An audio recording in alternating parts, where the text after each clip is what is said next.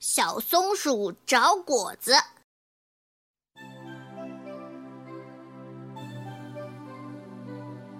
这天，小松鼠来到猴爷爷家做客，猴爷爷热情地给他端来了好多果子。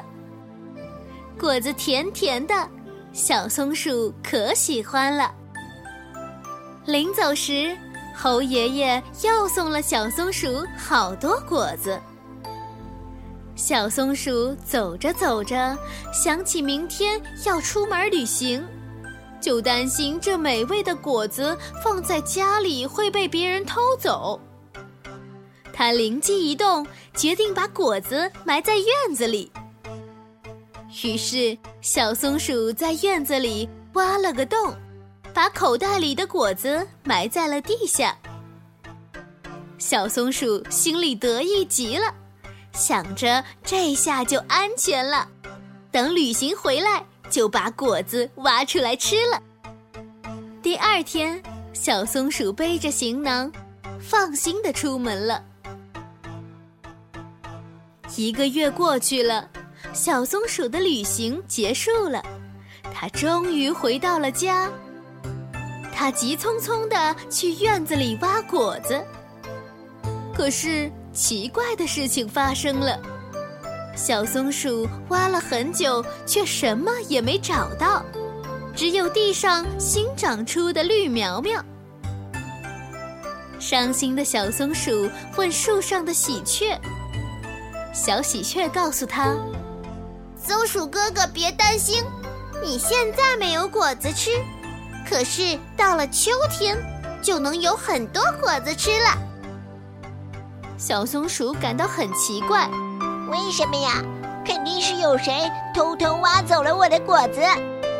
小喜鹊笑着说：“果子一直在地里，没有人挖走。果子在地里埋久了，果肉就烂掉了，你肯定找不到了。那你为什么说我秋天就会有很多果子吃呢？因为果肉烂掉了，种子就被埋在土里。”就会慢慢地发芽，长成果树哦。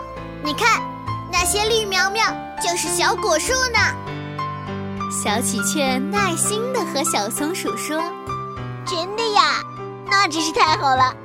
那我再去找猴爷爷要几颗果子埋进土里，秋天就能有更多的果子吃了呢。”小松鼠开心地说着：“不。”种子在春天才会发芽的，它需要春雨的滋润，还需要土里的营养。现在春天都快过去了，只有到明年春天才能发芽哦。”小喜鹊说：“哦，原来是这样啊，那我就等这几棵树苗快快长大，秋天就有果子吃啦。不过你要经常给它们浇水，还要让它们晒太阳，它们才会很快地长大哦。因为长出来的绿叶要吸收阳光和空气，树苗才能茁壮成长，才能结更多的果子呢。”小松鼠谢完小喜鹊后，就赶忙打水来浇灌小绿苗，一天天地等它们长大。